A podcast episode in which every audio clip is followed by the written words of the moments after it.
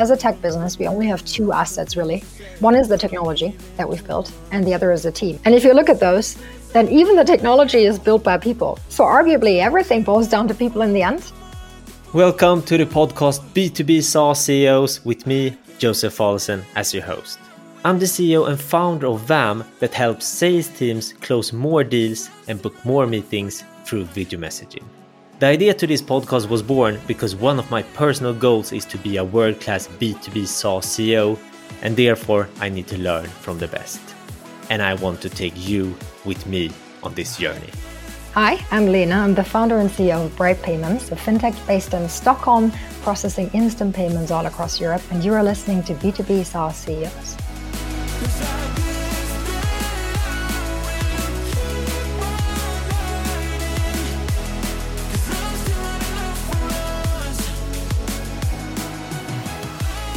Hi and welcome, Lena.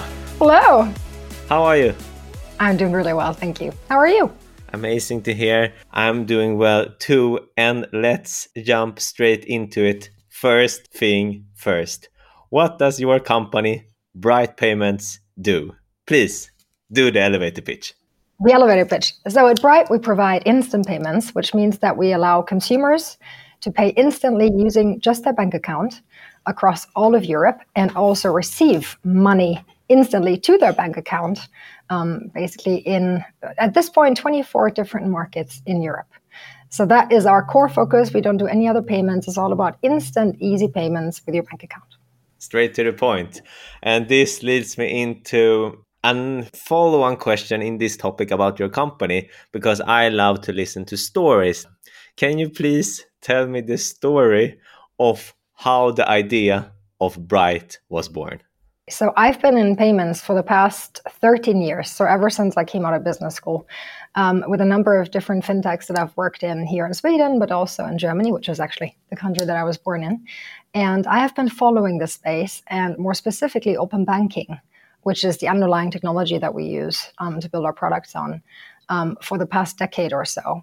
So I've seen different companies um, in this space with different approaches on how they've built their product and also what the consumer value proposition is um, ranging from companies that focus more on what we would call just payment initiation. So basically, just sort of um, getting a payment into your account that is then executed later, not instantly.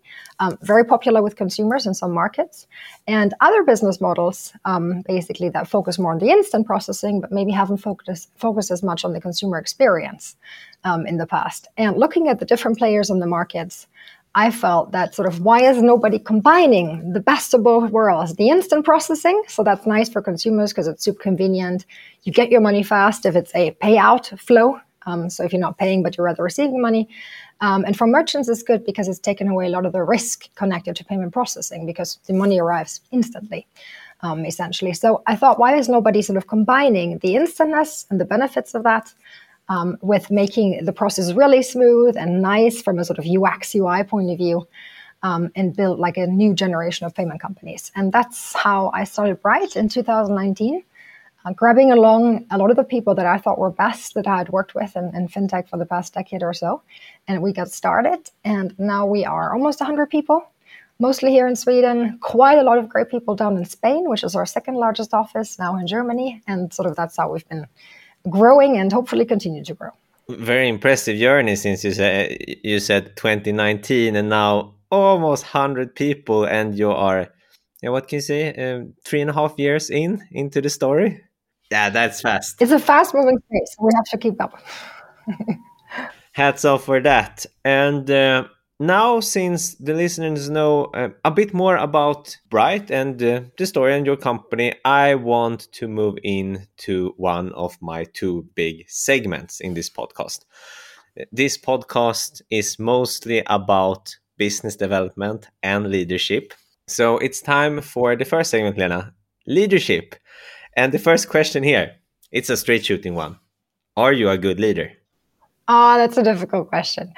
Um, I think I have a bit of a differentiated answer. So, I'm a founder in this business, but prior to that, I was a CEO, um, which I think is maybe Uh, different to a lot of really great founders that I know that sort of started their entrepreneurial journey much faster. Um, so I like to think that I was probably a better leader when I was just a CEO, not a, not a founder. And the reason for that is basically um, because I was obviously entering a, business that was already built, so I could focus more on the structure um, and the people. Whereas as a founder, you're basically laying the tracks um, as you're writing them, which means that your sort of the time that you have is a lot more limited. And I find that that can be quite challenging when you're really trying to make people feel like they're being seen and you value their output. So it sort of challenges your leadership a bit more. And you're also more emotional, quite simply, because it's your own company, there's so much at stake. Um, so ultimately, the people reporting to me will have to answer if I'm a good leader or not. Um, but uh, I think I have probably changed. If we move into superpowers, then, because I I'm having this podcast because I want to learn. What would you say are your top one to three superpowers as a leader?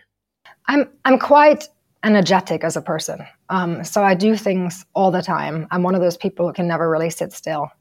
And that means that I can typically juggle a lot of different topics um, at the same time um, and be in on a lot of different topics at the same time. So I think on the positive side, I think you're going to find very few people that will say, uh, okay, she has absolutely no clue how this works because I'm into everything. And um, that can be in many, in many contexts that has proven um, to be sort of a real, real asset to me. Um, so that I would say is the number one thing, um, basically sort of high energy, high capacity um, in that sense. Um, the second thing is I think I've learned to be quite resilient. I, I think I've always been that as a person. but in business, I don't freak out super easily um, which I think from a leadership point of view is good. Like if, if you have a crisis, if there's a you know, technical incident or something's happened, and when you're in a startup, things happen every day, basically on, on a different scale of drama. Um, I think I usually stay quite calm, um, which I think is helpful if you're working with somebody that doesn't completely lose it on you and just creates more stress when it's already stressful. So I think that would probably be the second one that I'd like to highlight. A third one, I don't know. Superpowers is a strong word. Maybe I'll stick to those two. Have you always been energetic and resilient, or is that something you really have had to work on, like a muscle? No, I think it's very much in my nature. In all fairness, I think it's something that people said about me even in my my first job.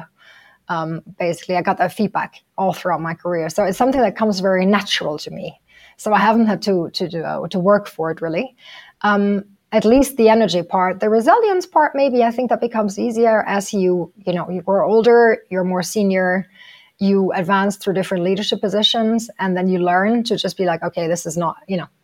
We've seen worse things. We're also going to sort this out sort of. So that is something i think that grows maybe um, as, as you sort of go through your career and you're a ceo or a leader for a longer period of time. We're moving on.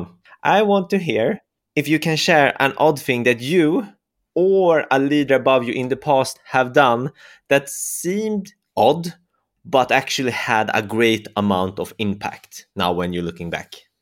Oh, that's an interesting question.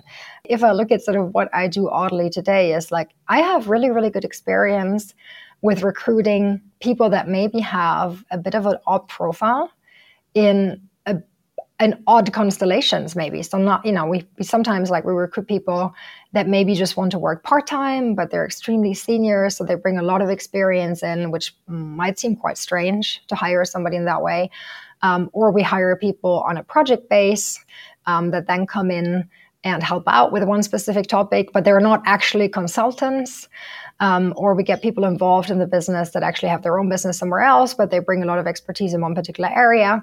Um, those are maybe sort of some some funky recruitment strategies that we've had that have really rendered a lot of result where people were like, okay, but this is just strange. Why why are we even doing this? And then it has worked out really nicely. So that's maybe a general odd thing that I can I can recommend that has worked for for me in the past, both here in this business, but also in previous businesses.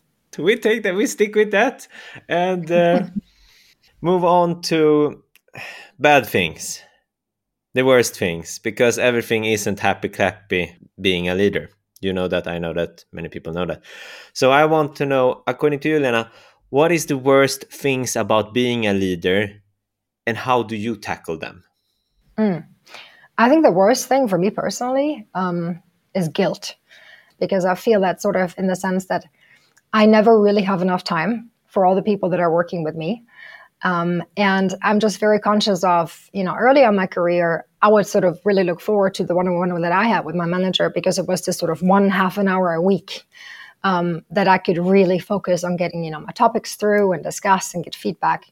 And today, of course, when sort of I actually have quite a lot of direct reports because the business is still quite young and we're still building out a structure. And you know, I'm just conscious of the fact that people reporting to me, they may look at their time with me in the exact same way. So you really want to be focused, you want to be sharp, you really want to make everybody feel that sort of this time matters to you as well while you're also having 16,000 different other topics flying around. And um, so you can't always be maybe as switched on and attentive, or you have to move meetings around, or you have to cut them short, or you're late. And that to me, maybe on a sort of you know personal note, I think is perhaps the most difficult one, not really having enough time for everybody and always being able to give them the attention they deserve. And how do you tackle the guilt and this in the best possible way as you can today?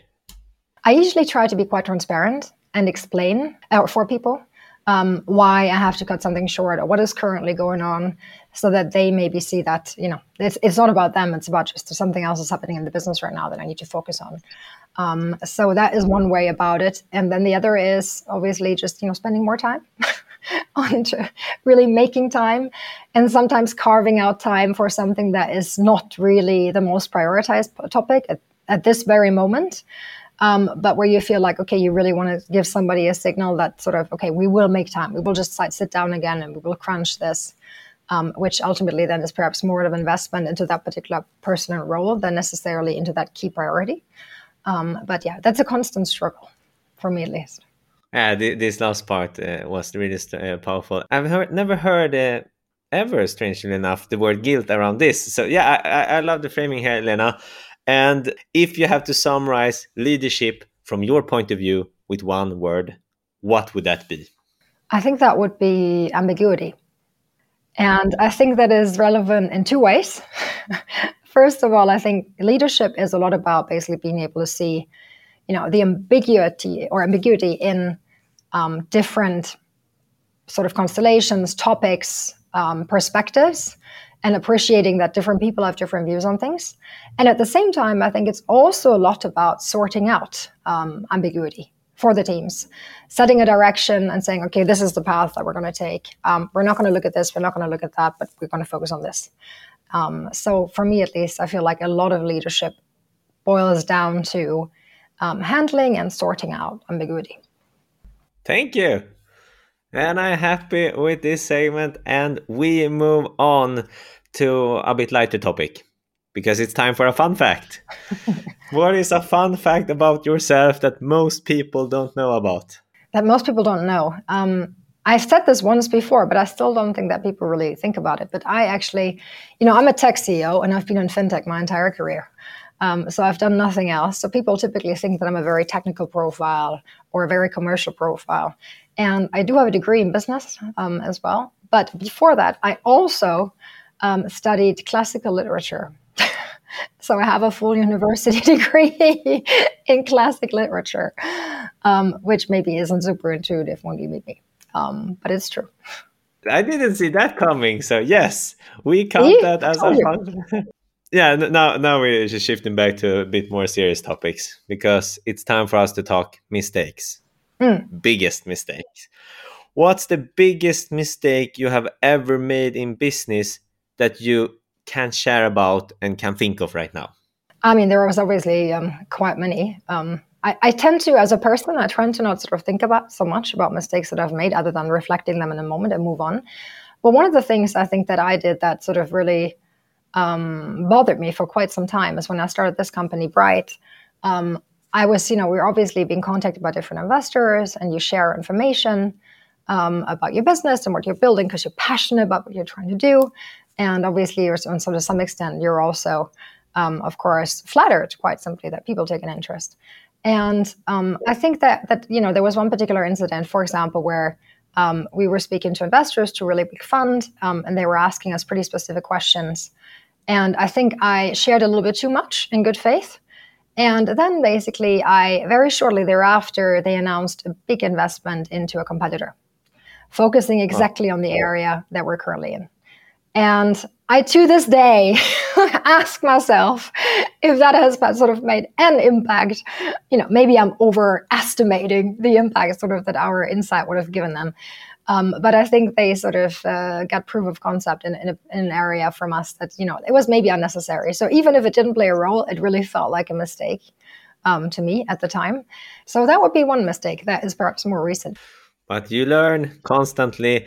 And now it's time for a topic of your choice. We have arrived to the part where I just want to sit back and listen a few minutes to something that you are truly nerdy passionate about. So now it's time for Lena's topic of choice. Yes. So, somewhat related to your focus on leadership, one thing that I'm quite nerdy about is culture.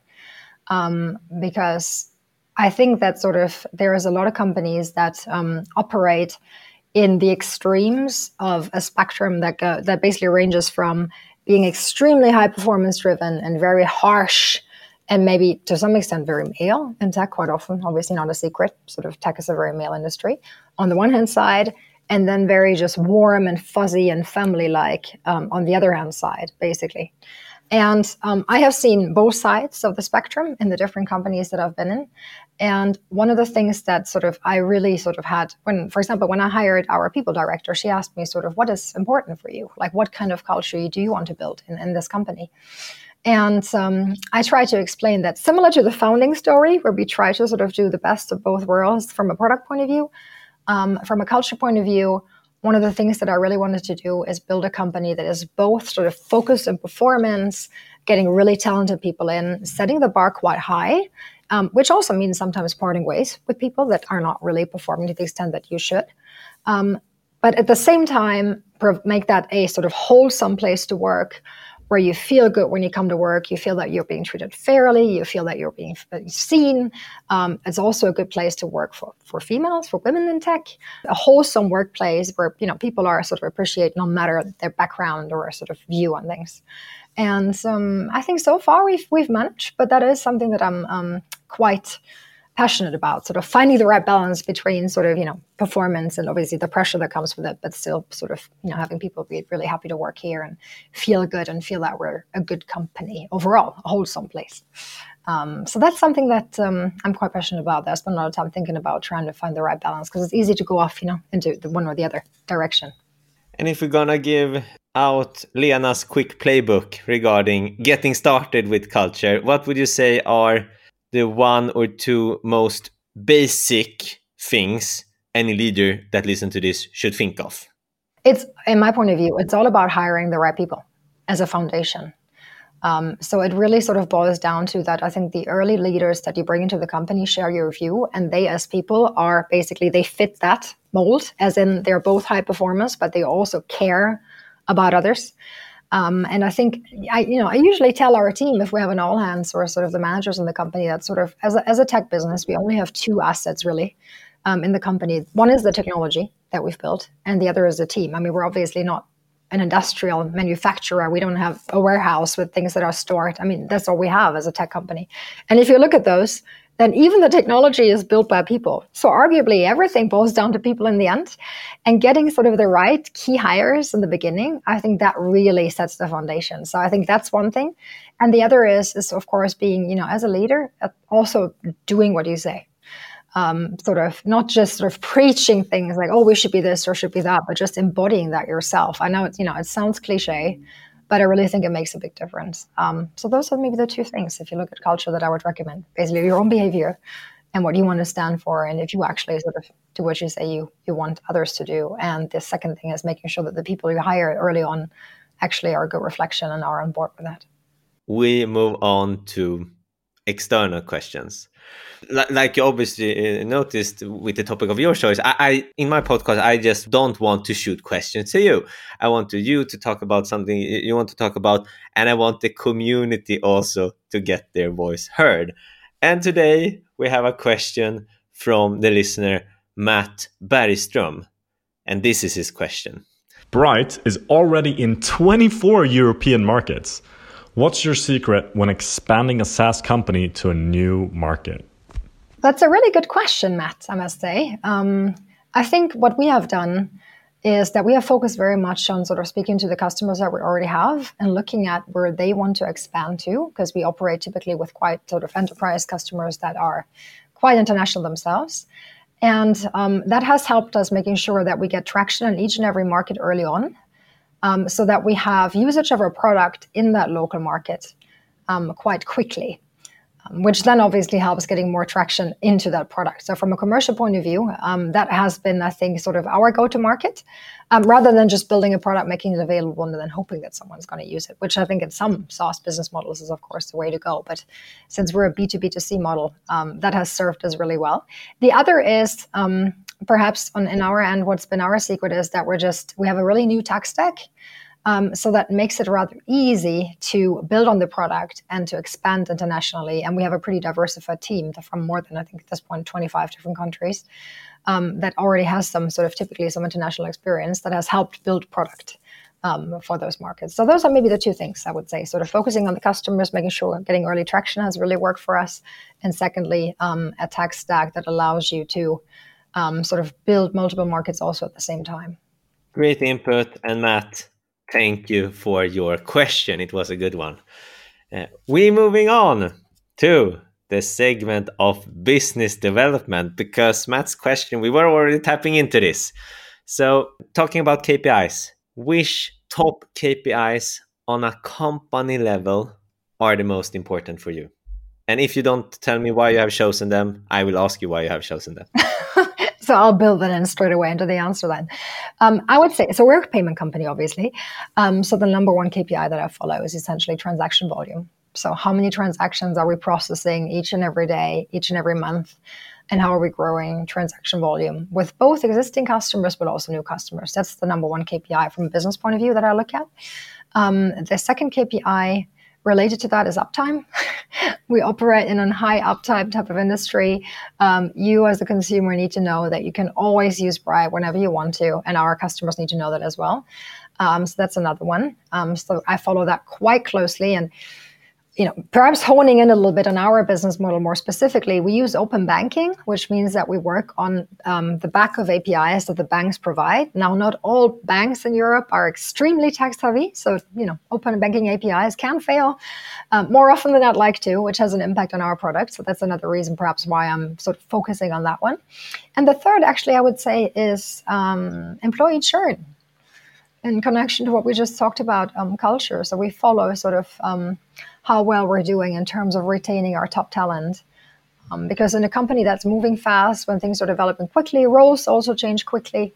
And I think it's a really good measure of not just how happy people are um, in the company, but also sort of what a good job we're doing or not good job we're doing in uh, making sure that we keep them on board and we keep them motivated in their role and sort of provide a good basis for everybody to grow. Um, so those would be the the three. So two of them perhaps more obvious, and the last one maybe um, not what I think you would say is top of mind, but for me it is certainly. Yeah, I think you covered all the, the, the product, business angle, and the people. No, I don't have any more follow questions here. uh, this leads me in then to go to market strategies, some best practices here.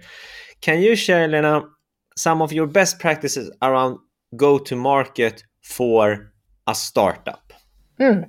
So I think one of the things that characterizes startups is that sort of your first of all your funds are limited when you're planning a launch or sort of go into market, which means that you can't just do a huge campaign and put a lot, of, money into that. And the other is that you probably have limited experience. Um, so you don't have another 10 markets that you've previously launched if you're looking at geographic expansion, um, of course. Or if you're just taking product to market, more generally speaking, then you definitely don't have experience when you do it for the first time. So I think in the absence of both a lot of funds and a lot of experience, um, I think what has worked really well for me is looking sort of at learnings from other businesses and understanding what has worked for them, and also understanding how the market has changed since they did their go to market, because I think that's really often ignored. Um, because I think there's a lot of companies like, okay, but look, you know, th- this big tech company, they did this and it worked super well. And then I often think, well, but that was 10 years ago, right? So it doesn't really apply today, does it? Um, if I look at payments, for example, um, the way that payment companies went to market 10 years ago um, was in the middle of the boom of e commerce when payment volumes were shifting from offline to online because people started online shopping on a really large scale. And that, for example, meant that a lot of the online shops that you would contract in payments would grow really strongly um, just on the back of that. Today, the market is a lot more consolidated. Um, and payment companies, so the customers you acquire, you, you can't expect them to be five times the size in two years. And that will impact the way that you go to market in the sense of what kind of customers you should be targeting, how you should be acquiring those customers, how efficient you need to be in managing them, um, their lifetime value for, for you um, as a business. And I think so. I would that that perhaps is, is one of the things that I've spent most time thinking about, sort of how the market differs compared to uh, a decade ago, for example, and then looking at what have other payment companies done to be successful. And we have built our go-to-market strategy on the back of that, on the back of those learnings. And I think so far, yeah, I'd like to think it has served us pretty well. So this was really powerful, and I'm I'm happy that I'm cutting my own podcast myself because I will listen. I will just go back and listen. Yeah, yeah really powerful. And uh, then diving in, it's a part of the go-to-market strategy. And this is my Vaam oriented question since I'm the CEO and founder of Vaam, and we are a video messaging tool for sales. So I'm collecting data points, Lena, on how smart people like you like to get approach in a cold outreach. So, what would you say? Ooh, lead generation, that's right up my alley. what would you say is the best way to do a cold outreach to you to get your attention and get you into a meeting? Mm. Um, actually, for me, it's LinkedIn. Um, it's not email and definitely not a phone call. Those are the two things that I can say. I think um, if we approach it backwards, I think phone calls are the worst because you know, I think, as most people in, in any business, I'm, I'm constantly in meetings. Um, so getting a f- cold phone call is, is usually not really what what um, is going to sort of sit most positively with me. And for emails, everybody gets tons of emails. It's sort of easy to drown. And as you're sorting through your emails at the end of the day, it's, it's not that you really want to sit and read a sales email for a really long time. However, LinkedIn um, gives me both the message the person has said in a limited format because there is a limit on how much they can send you, and it gives me sort of their profile and company all at the same time. So it might, makes it much easier for me to get a sense of if it's relevant or not. So I really appreciate LinkedIn messages over any other form of outreach if you can get a personal intro, of course, I mean that that's always different. But assuming that um, you're trying to pitch somebody, uh, I think that would be my on as a receiver at least that would be my preferred way. LinkedIn, you can check who the person is, the company. Now, would you say do, do you want it to be super direct or do you want it to be more long and polite uh, uh, on that angle? I prefer direct. Uh, me direct. personally, uh, yeah, definitely sort of, and I don't sort of I would say that maybe goes for most people, but if it's a really veiled message, it's just going to leave me sort of thinking, okay, but what do you want? do you want my input on something or would you like to sell me something? Because I'm personally, I work in a B2B business. I think it's perfectly fair if you want to sell me something. Um, so there's, there's perfectly legit. Um, I just want to understand if, if sort of it, if it makes sense for us or not and be able to give that feedback. So there's nothing to be ashamed of. So I'd rather people say that um, up front than trying to maybe take a softer approach because they don't want to appear as if they're trying to sell something. So if I send you a LinkedIn DM, you shake me up and say, "Oh, Josef Vaam, etc." X, Y, Z. Would a quick personalized video help or hurt once I got your attention. And I, I know you, like text and get get to the point, but before saying yes to a meeting, would a personalized video help or hurt to make you say yes? It would help if it includes sort of, for example, a quick demo of the product. That would help. Um, basically, just a sort of, you know, just a recording of the email that you would have otherwise sent probably wouldn't sort of uh, get me super interested. But if it includes like details on sort of how your product or service could work for us in so because that is going to be the information that I would be after. Yeah. Um, so that would help, I think. Then we leave business development for this time at least and entering the roundup. And we only have three questions left now, Lena. And first thing here, one of my favorites in all my interviews. If you would give yourself, when you were a younger CEO, one to top three things to think of that you now know that you didn't know, what would you tell yourself? Mm. I think the first one would be um, basically stay authentic and believe in sort of the, the choices you make and stand behind them. Um, I think when you're a newly appointed CEO, you really want to make sure that you're doing a good job and you're doing things by the book. And especially when you're young, I was 34, I think, so I wasn't super young, um, but I also wasn't 50. Um, so when I became a CEO, I think I was focused on ensuring that I was really doing it professionally so people wouldn't feel like, oh, yeah, they appointed somebody really young to this. And that sometimes led to that I maybe wasn't as firm in my decisions as I should have been, which I think I, I'm now just sort of, I think, much more focused on doing things the way that I believe they should be done, and then I course correct if I must, of course, obviously. But that's the first one. Um, the second one is that I wish I'd known is actually yes, focus more on people. I think, and especially the people working for you, rather than the people that you are working for. Um, I think, sort of, uh, as a young CEO, you tend to be quite focused with your, you know, with the people that ultimately judge the outcome of the work you produce. So, for example, your board. And I wish that sort of I had earlier on spent more time on the people working below me, so to say, um, because ultimately that is where the output comes from. so that's that's perhaps the um, the second thing, and a third thing I wish that sort of I had um, I had done is just take that step sooner, because I could have um, in my career I could have made that um, that move sooner, but I didn't because I felt that I needed more expertise in sort of certain areas. And ultimately, I think that nothing prepared me better um, for running a business than actually doing it. So I think I should have just, you know, I wish somebody had said, no, but take that job that they're offering you. Do that instead. Don't don't stick around in, in this particular role for too long. So those would be maybe the three things top of mind. Thanks for sharing. And second last question. This is just basically me fishing for other cool guests. Which top two B2B SaaS CEOs do you think are cool and interesting and would like to listen to in this podcast if I would interview them? Yeah, I only have one actually, because I'm going to be very honest. Um, I don't spend a huge amount of time um, listening to work related podcasts anymore. I used to do that, um, but now I do that less. But there's one person um, that I think has done an amazing journey, and that is Alexander Graf at Spryker um, which is a uh, yeah a competitor to SAP that Alexander founded down in Germany, and it's an incredibly impressive company. Alexander is also a complete podcast pro himself. He runs one of the absolute largest podcasts in Germany um, on e-commerce, and I think he's a super fun guest. And we sometimes do podcasts together, but he doesn't usually talk so much about his own business. You know, he's sort of similar to you. He's really interested in other people and hearing their stories and their businesses and sort of their approach to certain industries. He doesn't spend time talking about Spryker. And I wish he did because it's a massive success story. And I think it's not particularly known, especially in the Nordics. So I think he could be somebody that would be really fun to listen to to provide a different angle. And I would really like to hear a podcast focused on his journey and how he sees himself as a leader because he yeah, he's always focusing on others, never on himself. Then I will reach out to him and say hi from you, and uh, we take it from there. And the last one, where will Brite be in five years?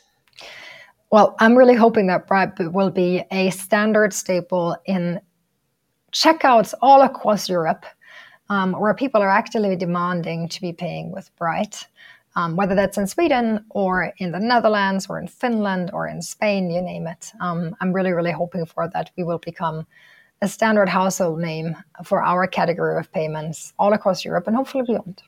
And I wish you the best of luck with that. And now I'm shifting the focus quickly to you has been listening. Two things. Number one, Tell a friend or a colleague if you like what you heard to listen to Lena in B2B SaaS CEOs. And number two, press the subscription button. And Lena, a huge thank you for putting aside around 30 minutes together with me to help the community and me to keep on learning. My pleasure. Thank you so much.